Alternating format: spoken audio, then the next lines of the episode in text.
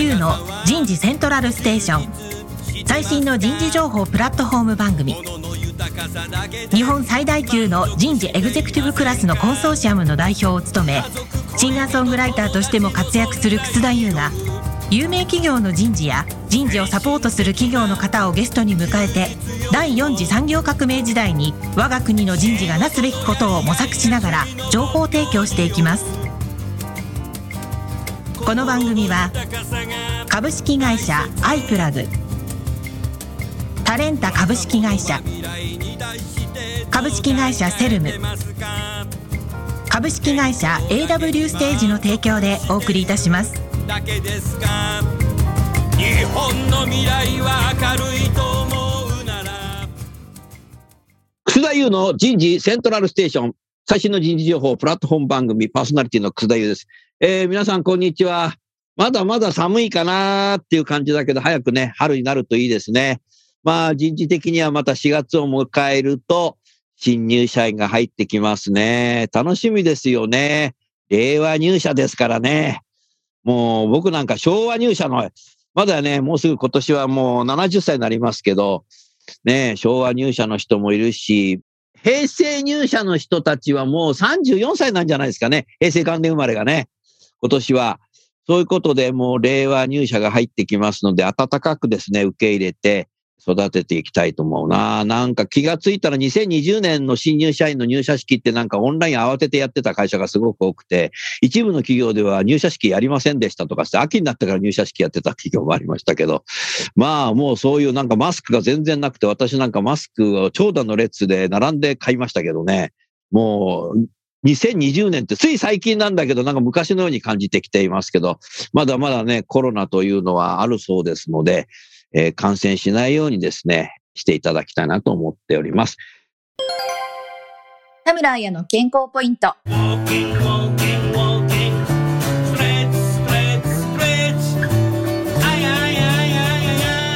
股関節の硬さから生じる腰の痛み。デスクワークで一日中座っている時間が長いと股関節の動きが悪くなります。座り姿勢は股関節の筋肉が常に縮んで緊張している状態です。股関節が硬くなり、関節の動きに制限をかけてしまうため、周辺部位にも負担がかかり、足や腰の痛みにつながります。座りっぱなしにならないように、30分から1時間に1回は立ったり歩いたりしゃがむなど動きをつけ、関節を固定し続けないこと。また縮まった筋肉を伸ばす、緩めるためのストレッチが有効です。股関節の硬さから生じる腰の痛み。さあ、今日のテーマです。今日のテーマは、記憶の人事から記録の人事へ。大和ハウスにおける人事 DX の取り組みになります。早速ゲストの方をご紹介いたしましょう。大和ハウス工業株式会社本社人事部人事 DX 推進グループ西日本採用グループの和田光弘さんです。和田さんどうぞよろしくお願いします。はい、どうぞよろしくお願いいたします。続きまして、タレンタ株式会社カスタマーサクセスの亀山太一さんです。亀山さんどうぞよろしくお願いします。よろしくお願いいたします。さあ、ダイハウスさん。はい。僕はね、20世紀からダイハウスは行ってましたね。ありがとうございます。でもね、コロナ禍になって大阪行ってないんだけど、そろそろちょっと大阪行きたいなと思うんですけども、近年さ、大阪の駅梅田が変わったからさ、はい。よう間違いますわ。そうですね。あの、一度ね、前の人ついてったら全然違うとこ行っちゃって、前の人ついてったらあかんっていうのはよくわかる。当たり前ですけど。本当わかんないよね。わかりにくいかもしれないですね。だいぶ変わったね。特に久しぶりに行くとね、はい、地元の人たちはね、わかるんだろうけどね、はい、もう本当にね、目の前にあるお店どうやって行くんだろうな、みたいな、地下から行ってください、みたいに言われたりね、結構ね、すいませんとかつって、聞いてすいませんって言ったら、いや、毎日聞かれてますとかってよく言われますけども、そう、大ハウスさんつったら大阪で、あと東京は飯田橋に。はい、そうです。あるなと思って、あなたはだから飯田橋にもいたんだね。はい、おりました。はい。じゃあ最初にね、まず本題に入る前にさ、近年のやっぱ大和ハウスさんってなんか昔のイメージと違うので、僕はなんとなく分かってるのはあなたも知ってるかもしれないけど、はい、リスナーの皆さんがちょっと知らないところがあるので、少しね、コマーシャルタイムじゃなくて2分差し上げますので、2分間で少し説明していただけますか？お願いします。はい、かしこまりました。えー、弊社ダイハウス工業、創業が1955年になるんですけれども、実は創業当時よりお家だけを作ってた会社ではありませんで、当時から一般建築物、それからハウジング、両輪で事業を営んできた会社になっております。えー、1956年にミゼットハウスというプレハブ住宅の原型になるようなものを出して、まあ、そこから皆様にはあのハウスメーカーというイメージ強く持っていただいていると思うんですけれども、1970年代から特に力を入れてきた流通店舗事業というロードサイドの店舗を中心とした事業。えー、最近ですとインバウンドまではあのホテル建築ですとか、えー、最近ですと物流倉庫ですとか、医療、介護系、それから養護の待機児童の問題が出てきた際などには、そういった教育施設の建築なんかもたくさん手掛けていっております。まあ、今ではあの不動産の投資ですとかあ、そういったところも踏まえて、総合建設業という形で、ハウジングからゼネコン系、デベロッパー分野まで幅広く事業を営んでいるというのが、ダイワハウスの現状になっております。ありがとうございます。ですから、建設業の中でもコングロマリットになってるっていう。そうですね。ことですよね。しかし今ね、だからそういうね、社会問題を解決するために、こう、建物を建てるっていうところの視点がね、はい、なんかこう、SDGs 的にもいいなっていう感じするし、ESG 的にもいいなっていうふうにすごく感じましたよね。1955年なんだ。僕が2歳の時ですよ。はい、そうですか。僕、1953年生まれだから、亀山さん、僕2つ先輩よ。大学ハウス。そうなんだ。だからなんとなくなんかこう、親近感が湧くのかなと思ってたな。ああ、そうですか。じゃあ、早速だけどね、ダイハウスさんの事業について少しね、はい、理解した次に、あの、いわゆる、ダイハウス工業内での DX の取り組みっていうことで、まあ人事の取り組みになるでしょうけど、はい、その辺少しお話をしていただけますか？はい。あの、当社ではタレントマネジメントに力を入れていこうということで、ここ1、2年ほど様々な取り組みっていうのを人事部門でもしてきております。まあ、具体的には多くの会社さんが取り入れられている、まあ、ワンワンのような社員とのコミュニケーションの活性化ですとか、あるいは社員の状況をデータで取っていって、えー、的確な対応ができるように、パルスサーベイのようなものを実行したりですとか、そういったことが、まあ、必要になってくると言われてたときに、まあ、私のところで様々企画をして実行していってるっていうような、まあ、従業員の満足度向上、エンゲージメントの向上といった取り組みのアプローチが一つ。それから、まあ、業務の効率化というバックオフィス的な DX という形で AI ですとか RPA みたいなものを活かしていって、より効率的に情報を活用していこうというような、まあ、データの民主化と言われるような使える情報を先々の方にどんどん提供していくと。まあ、人事で保有していくだけではなくて、データは活かさないと意味がないというような取り組みをしていったりですとか、えー、そして、まあ今日タレントさんにもお越しいただいてますけれども、まあ採用とリクルーティングというよりも acquisition と言われる、まあ獲得していくというスタンスでの採用にシフトチェンジしていく上では、より応募者のことをきちっと理解できるようにしていく。まあ、そんな取り組みをしていこうということで、様々、まあ、DX と言われるような取り組みを人事的にアプローチしていっているという、まあ、そんな形になっております。わかりやすいですね。ありがとうございました。まあ今あなたが使ってた talent acquisition ですけど、まあ獲得ということですけども、今までのその採用はどちらかというと戦後ずっと日本はリクルーティングっていう言葉でね、はい、こう作ってきてますけども、まあリスナーの皆さんもあの talent acquisition って何って思う人がいるかもしれませんけど、私なりにですね、大学1年生でもわかるような解説の仕方をちょっとしましょう。リクルーティングっていうのは、キノコ狩りなんですよね。キノコ狩りっていうのは、キノコは旬な時しか出てこないので、まあ今までの就活っていうのをカレンダー通りであのね、そう22採用とか21採用とかずっとやってきてる。これもだからもうそれと一緒ですよね。うん、えー、だからあの22のキノコ、23のキノコみたいな形になるので、キノコ狩りです。キノコ狩りはキノコが入ってきたら、もうみんなでなんかそこを取っていくっていうことで、みんなキノコがなくなっちゃったら、あもう就職活動終わりみたいな。採用活動終わりみたいな形で、8が内定式みたいな形になるので、カレンダー通りの季節なことをやっていくっていうのが、キノコ狩りとリクルーティングっていうのは結構似てたかなというような解説になります。他方、 talent acquisition って何ってめちゃくちゃ言われるんですけども、 talent acquisition っていうのは、大学を受験するときの acquisition っていうのがでる単に乗ってないもんですから、あの、理解してない方がいっぱいいらっしゃるんですよね。えー、で、でる単なんか僕はもう全然勉強してませんけど、あの、当時のでる単見るとそうなってるので、だから解説をすると分かりやすく意訳するとですね、海釣りです。海のなんか船を借り切ってですね、一本釣りでマグラを釣るとかってやつですね。だからあ、自分で取り放題じゃなくて、他にも船が出てるんで、ちゃんとこっちがうまい餌を出さないと、向こうに釣られちゃうっていうことあって、だから、下手すると、全然釣れなくて帰っていかなきゃいけないし、えー、いわゆるね、そういうようなことがあるので、こちらから本当に攻めていかないと、えー、ダメだということですよね。まあ、ですから、えー、海釣りが talent acquisition で、リクルーティングはキノコ狩りと。いうことをですね、私は大学でもこういうことを教えてきたもんですから、みんなあの、それノートに書いてあってるので、え試験はしませんでしたけども、そういう大学生がですね、皆さんの会社に就活をし始めると思いますので、ぜひですね、talent acquisition でやっていかないと、少子化と今までと違う DX 人材とかっていうのを取ろうとしたときは、えー、そんなキノコはなかなか取れない。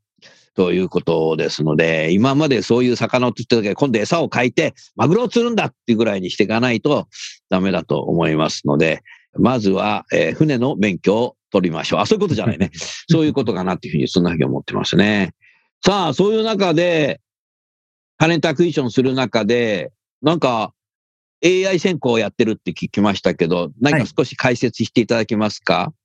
その中で、亀山さんもえー、少し話していただきたいと質問もぜひダイワハウスさんにしていただくといいかなと思ってます。和田さんお願いします。はい。当社ではあの2年ほど前からタネタさんの FireView という仕組みを使って、えーうん、AI による選考というものを導入していっております。いいですね。で、当初はあの、業務効率化という発想の方が強くて、うん、まあ、面接官をリアルでアサインしていくっていうことに工数、手間もかかっていくということと、まあ、大量に採用していく中では、序盤の選考にかなりのまあ工数がかかってきていると。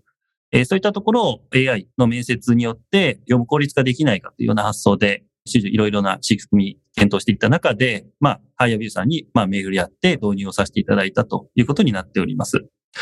で、導入するときにはやはり様々な導入の障壁といいますか、ブラックボックス的な AI というものが大丈夫なのかとか、信憑性がどうなのかとか、まあそういうようなことは、まあ、いくばくかありましたけれども、まあ当時私が採用の責任者してましたので、もうやるんだということで、とりあえず入れましょうということで入れさせていただいたというのが、まあ導入の時の経緯です。で、まあ今ではあの、逆にタレントさんの方では心配になるようなところ、きちっとこうケアをされている本部のアメリカの方でもきちっとした認証とかっていうのを取られているということで、まあ安心して利用させていただいているというところになります。で、当社では、まあ面接官どうしてもバイアスっていうのが人間がやる場合にはかかってまいりますので、そういったまあバイアスっていうものをある程度こうメモリー合わせをするという意味では AI による選考の補助という形でアドバイスをいただけるっていうのは一番のまメリットにしていっております。まあ効率化というよりは応募者の方に登録をいただいたまあ録画型の面接の方を利用させていただいてますけれども、そこでテキスト解析によってこういう特性があるよとあるいはゲーミングのようなものも使って個人の特性っていうのを出していただいてますので、あの、最終的には人間の判断という形に、えー、取らせていただいておりますので、まあ、あくまでも AI にはアシストしていただくという形にはなるんですけれども、そういう示唆がプラスされることによって、人の判断のところのバイアスというのが軽減はされて、より人を、まあ、漏らさず、え気づかなかった人材のプラス面っていうものが浮き彫りになってくるような、まあそういう使い方ができているのかなというふうに思っております。いいですね。ありがとうございます。えー、っと、今学ぶところは3つあったかなと思って、その3つの話をした後に亀山さんぜひ質問なり感想なり言っていただきたいな。まずね、一つは、どう考えてもね、これから DX 人材って欲しいと思うんだよね、どこの会社もね。で、DX 人材を採用するのに採用が AI 使ってなかったら、本末転倒だろうというのが、ね、僕は思うんですよね。がまず学ぶところは多分それだよな。アナログなことやってたらさ、この会社大丈夫かな？みたいなやってる時に AI 先行してますって言ったら、それだ、もうやってんだ、人事でもそこに行かないとダメだ、僕は、みたいな。やっぱ優秀な学生っていうのはどこの会社も優秀なので、どこを選ぶかっていうのはもう判断って直感なんだよな。うんそうですね。で、昔で言うと、なんか僕のこと分かってくれる採用担当者だったなとか、なんかあの人と一緒に仕事できそうだなとか、ね。あそこの何かあの本社綺麗だなとかさ、なんかね、そこの直感なんですよ、人間ってどこに行くかって実は。いろんなことやっぱりややるけども。だからそこの時にさ、アナログでデジタル人材取るんですか？みたいなのによぎったら、えー来ませんわ。はい。これが一点。だからね、ダイヤハウスはね、素晴らしい。えー皆さん、リスナーの皆さん、ダイヤハウスに学べ。えー、2番目はね、AI 選考でやっぱ重要なのはね、AI っていうのはね、ガラガラフォンじゃないんだよ。うんうん。つまりさ、なんていうかさ、難波の商店街でさ、夏祭りとかって商店街で買うとさ、なんか一回引けますとかってガラガラガラガラフォン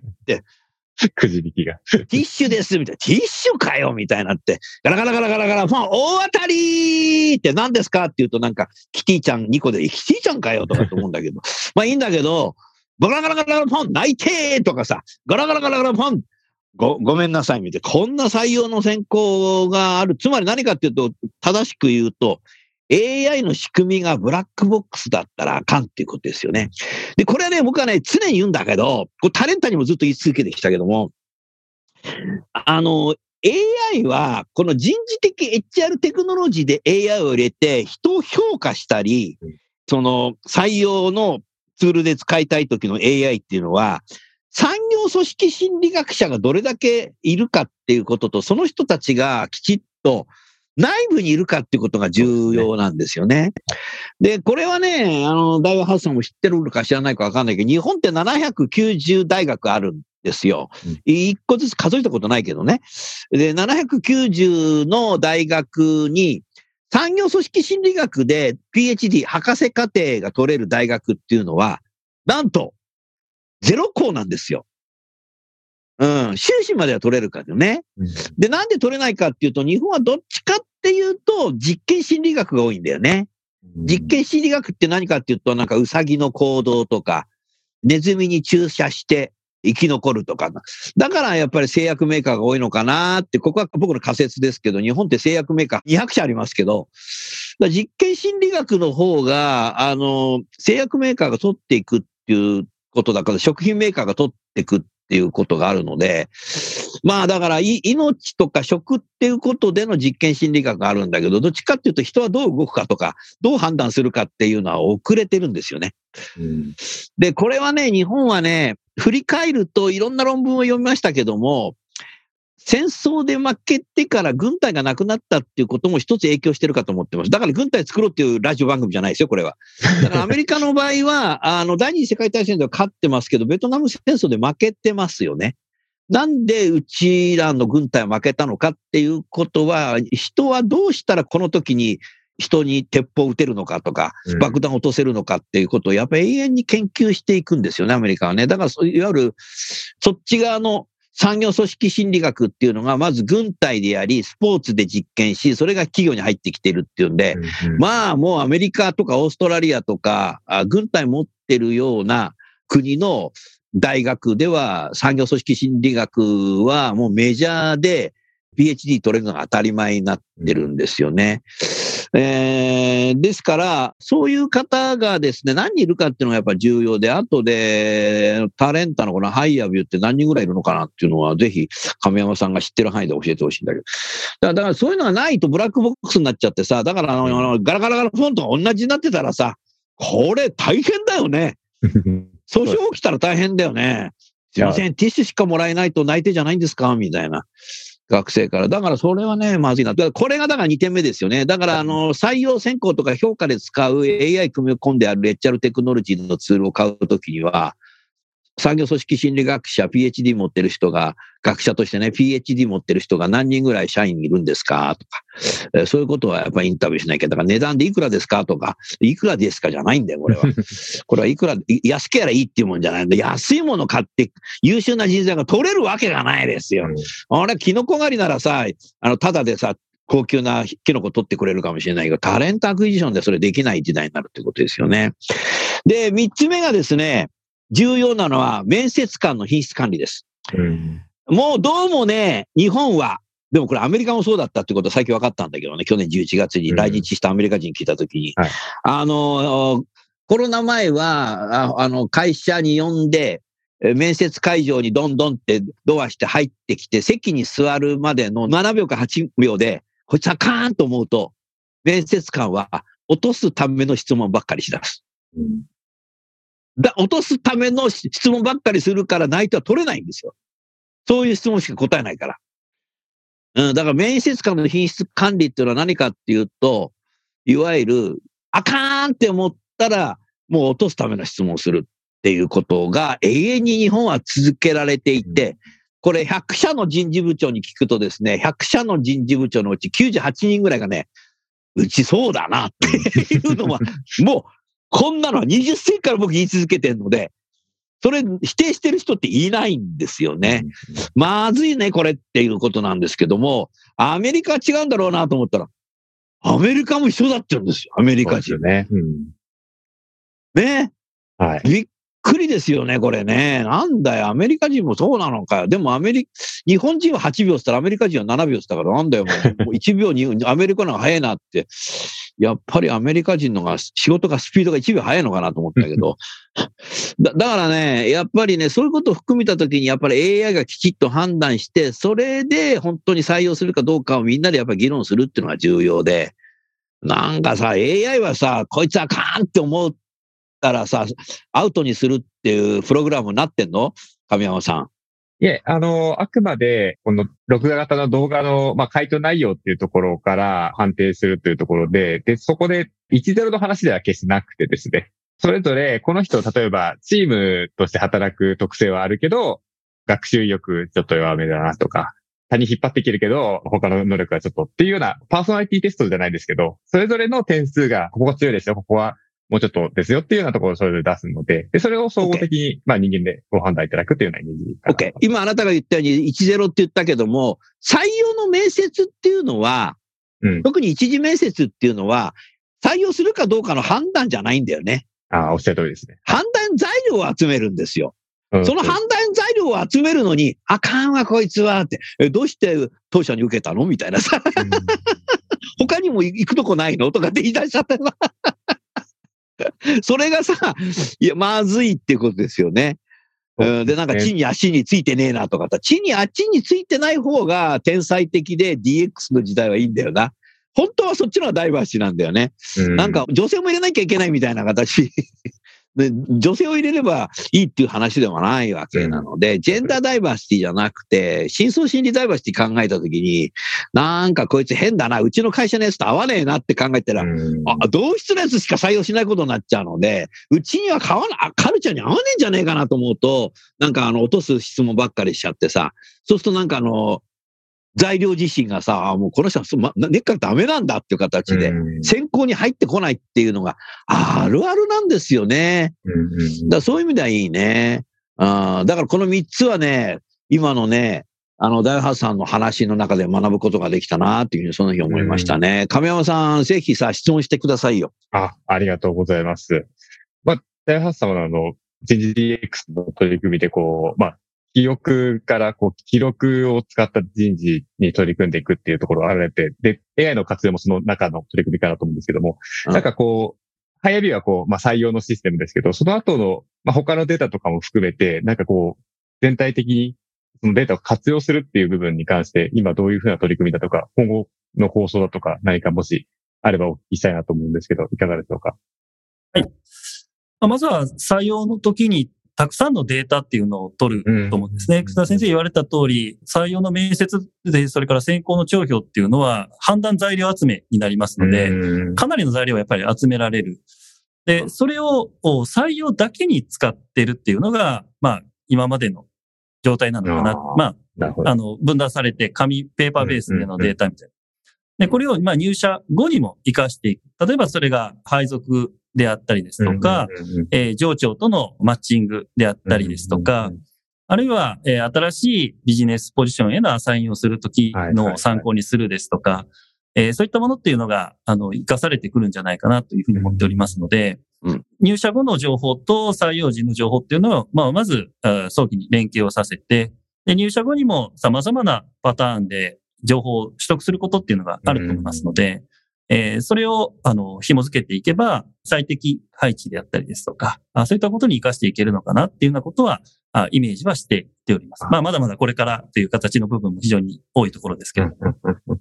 亀山さんね。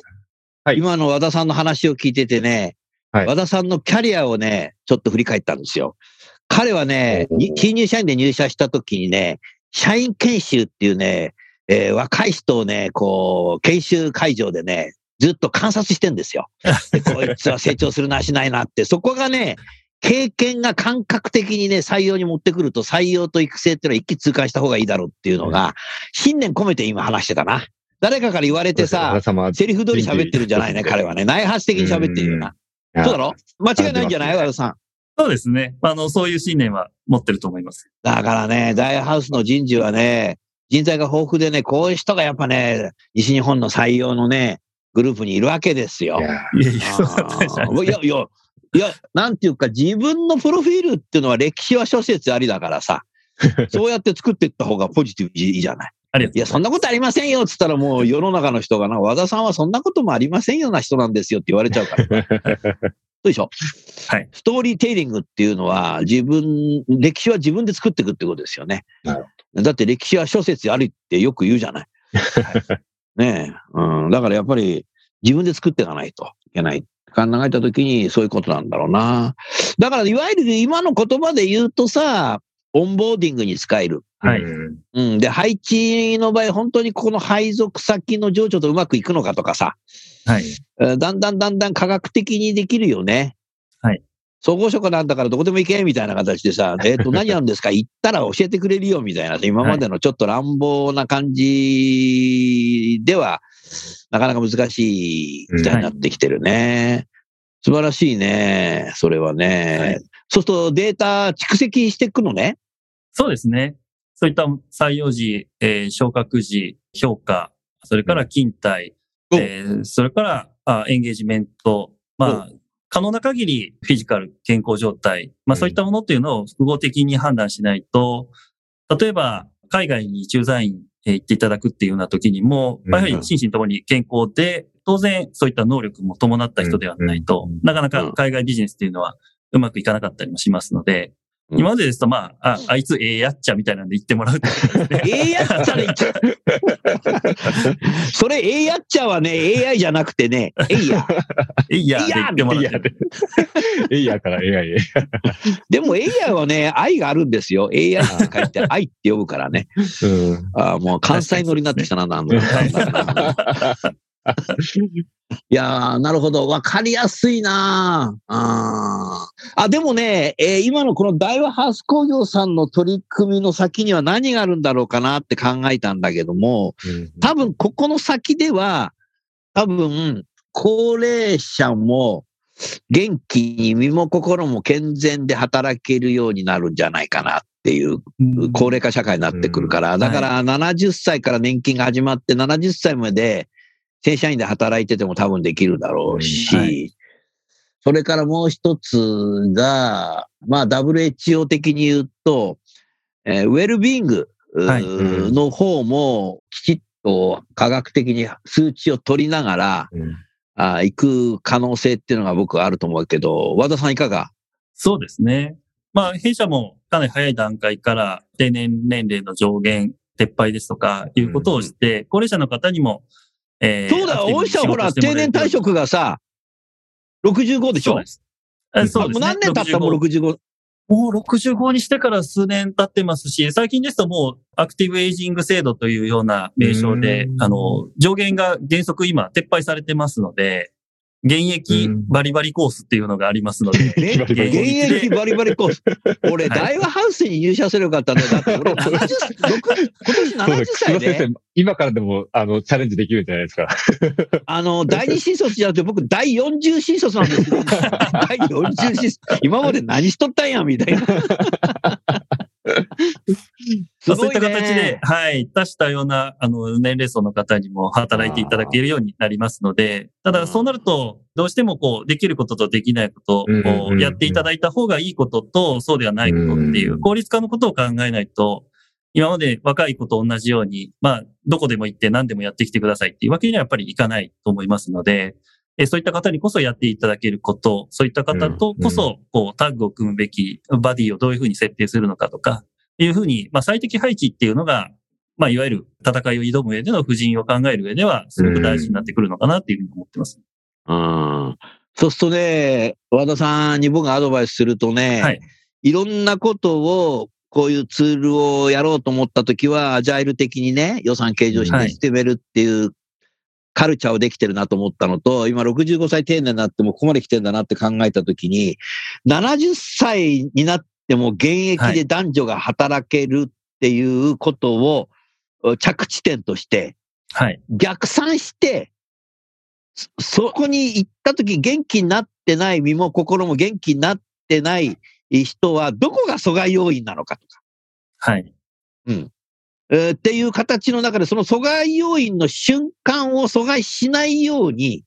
するためには何をすればいいのかっていうことを、なんとなく勘と経験で70歳から逆算して、えーその後それをやっぱりパルスサーベイなのか、360度サーベイなのか、評価なのか、配置なのか、こういう AI を使うのかわからないけど、そういうものをこう、その度にこう埋め込んでいきながら、人材の品質管理をしていったらいいんじゃないの？そうですね。おっしゃる通りもうそれが、ね、あの最終的な DX を組み込んだ人材マネジメントの究極なデザインだと思うよ。え。うん。だから今までのように健康診断で再検査の人が行くとか行かないとか、なんかそんなモグラ叩き的なことをやっはい。てきた日本ってあるじゃない。あの人はいいかんですよ。もう一回言わないとだ、脅さなきゃダメだなとかさ。だから、じゃあもうそういうモグラ叩きはさ、モグラ叩きゲームって100円玉でできるから、100円の価値しかないんだよ。でそれ言ったら、あの、モグラ叩きゲームを作ってる会社の人事の人に怒られちゃったよ。いろんな人がラジオで聞いてるわけだから。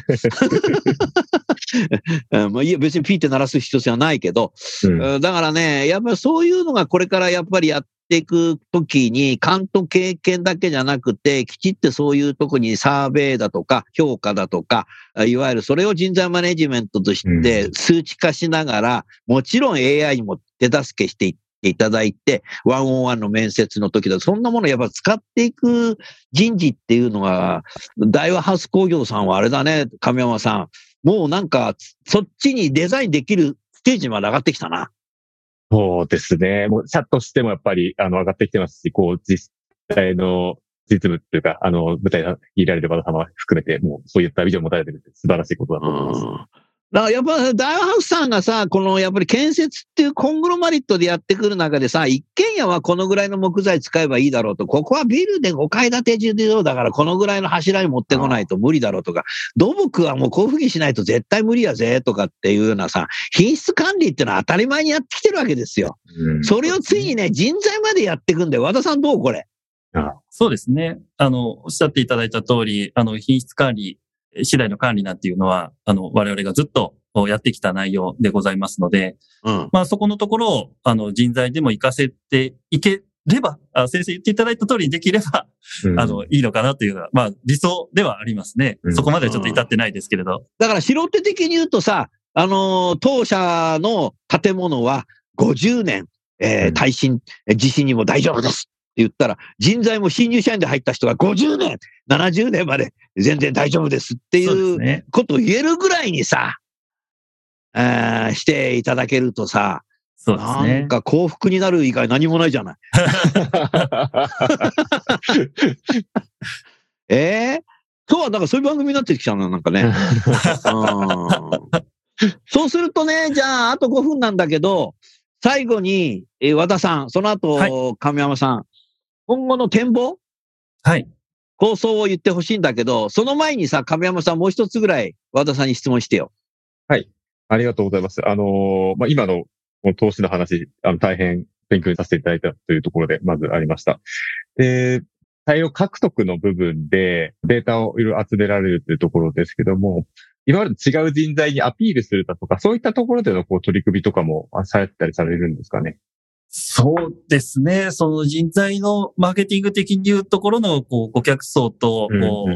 ァン層と非顧客層を分けたときに、非顧客非顧客分類の方へのアプローチっていうのは本当にまあ難しいなと思っておりまして、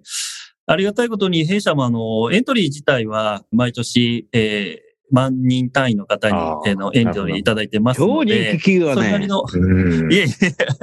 あの、エントリーはいただけてるとは思うんですけれども、ただおっしゃっていただいた通り、そこの方だけで先行するということではなくて、より広くいろんな方に知っていただけるようにはなりたいんですけれども、なかなかそこは正直なところ、うできてない部分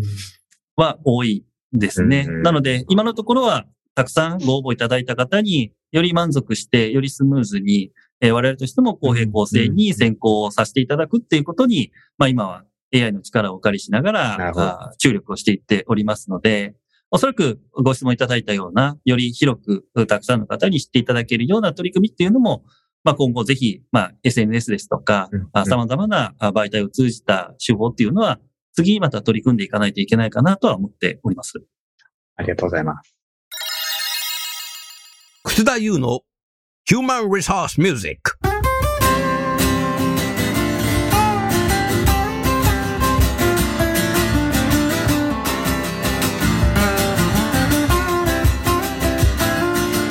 今日の曲は私のサードアルバムの中から輝け飛び出せグローバル人材この曲は最初に MC が入ります。MC は実際の ANA の CA をされていた山田真紀さんにお願いしています。それでは聞いてみましょう。輝け飛び出せグローバル人材、どうぞ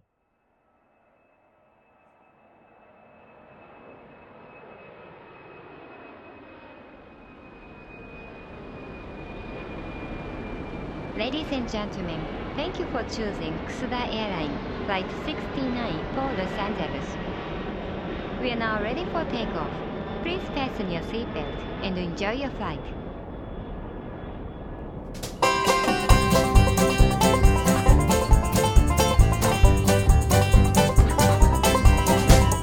英語ができないから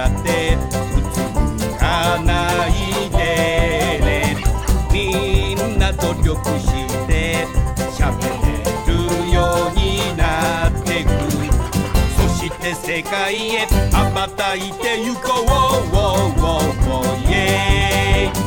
世界70億の人へ僕らは届ける国と国をつなぐ。ビジネスチャンスだ勇気を出して飛び出そう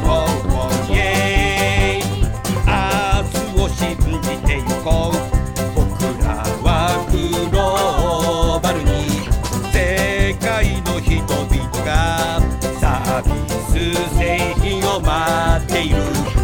そして君が届けてゆこう。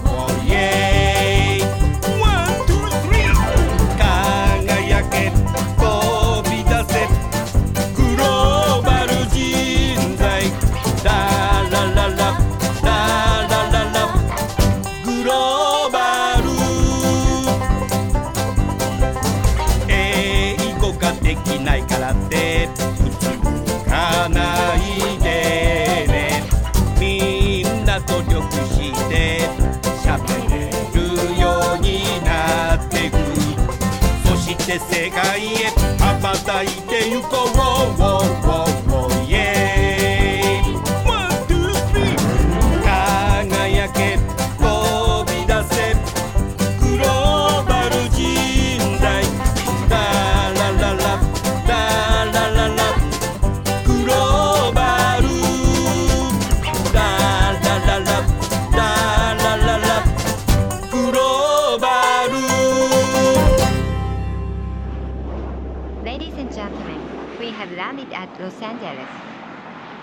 For flying with us, and we look forward to seeing you again.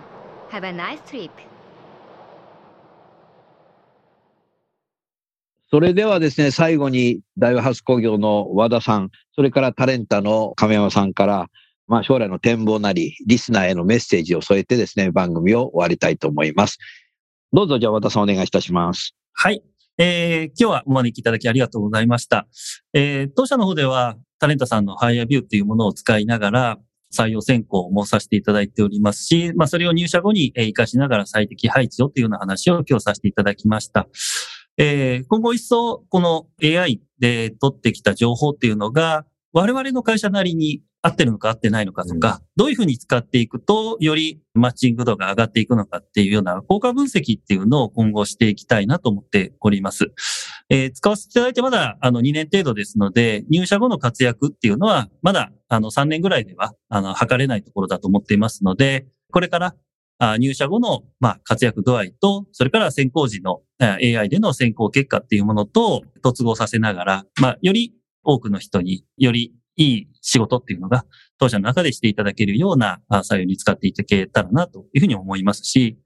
これが、まあ今は新卒採用だけで使ってますけれども、例えばキャリア採用でもどういうふうに使っていけるのかですとか、あるいは昇格選考のような、社内で次のポジションへとか、新しいビジネスへのアサインをするときの選考にどういうふうに使っていけるのかとか、えーそういったような入社後でやはりデータって変わっていく部分もあると思いますので、追調査に使っていけたりですとか、えーそういったことをしながら、えー感覚だったものっていうのを定量化して、つまびらかにしていく。で、我々も、えー会社の人間も社員、両方ともこう納得のいくような仕事の仕方、えーそういったことがより会社の中で実現できるようにしていきたいなというふうに思っております。どうもありがとうございました。それでは亀山さんどうぞよろしくお願いします。はい、ありがとうございます。あの、本日は、あの、和田様の方にですね、大和ハウスグループの DX の取り組み、大変刺激的なお話を伺えたなというところで、まずありがとうございました。えっ、とありがと私たちもですね、こう、まあ、エイジャルテクノロジーのプロバイダーとして、和田様がこう、構想されていらっしゃるような世界をこう実現させていただくお手伝い、ぜひ幅広に、我々としてももっと対応できるようなところを増やしていきたいなというところをすごく、あの、気持ちを新たにいたしましたので、はい。我々も頑張りますというところで、はい。よろしくお願いいたしますさせていただきます。ありがとうございました。ありがとうございました。ありがとうございます。さあ、リスナーの皆さん、昨年2022年は人的資本元年と言われています。えーすると今年2023年は人的資本2年です。えー今年私たち特に上場企業をやらなくちゃいけないことは開示えーになります。開示はですね、今の株主さん、これから投資しようとする投資家だけが見ることではありません。既存の社員も見るわけです。えー東木、そこだけではありません。上位校の優秀な学生も見ます。えー、従ってですね、開示をしたときに、うちは選抜研修何人やってますなんて書いちゃったら、社員が俺呼ばれてねえぞみたいな形になると、ぐね、社内がぐしゃぐしゃになります。従いまして、開示はデスクワーク。ISO もデスクワーク。人事はこれから生身の人間を見ていかなくちゃいけません。しかし、社員の数だけ毎日眺めてるだけではダメです。それをきちっとサイエンスとしてですね、収集しながら何かあったらすぐ、本社の人事や HR ビジネスパートナーがすぐそこに寄り添っていくっていう形の体制を人事は作っていかなきゃいけないと思います。従いまして、今日の大和ハウス工業さんの話をよーく聞いて、えーリスナーの方がなるほどと思ったのは、人的資本時代は人的債務人材を作らないってことです。いいですね。人的債務人材を作らないっていうことです。それを、どこが阻害要因があるんだろうとか、そういうことをやっぱりデータで探りながら、ゼロベースに持ってくるのは無理です。家庭問題もあるし、本人の質もあるので、ゼロに持っていくことは生身の人間は難しいです。うーにロボットであれば可能かもしれませんけど、人間である限り難しいんですけども、そこをですね、人的債務人材をいかに作らないかっていうことが、昔はね、なんとかしろよみたいな形でね、声をかけているっていうのがあったんですけど、えー AI にはなんとかしろよって言っても、そんなことは学習してくれませんので、うまくそういうことを組み込みながら、新しい第四次産業革命自体の人材マネージメントのカルチャーをどう作るかっていう人事で話していただきたいなって、そんなふうに思いました。それでは、えー最後にゲストの方をご紹介して番組を終わりましょう。大和ハウス工業の和田さん、タレンタの亀山さん、今日はどうもありがとうございました。ありがとうございました。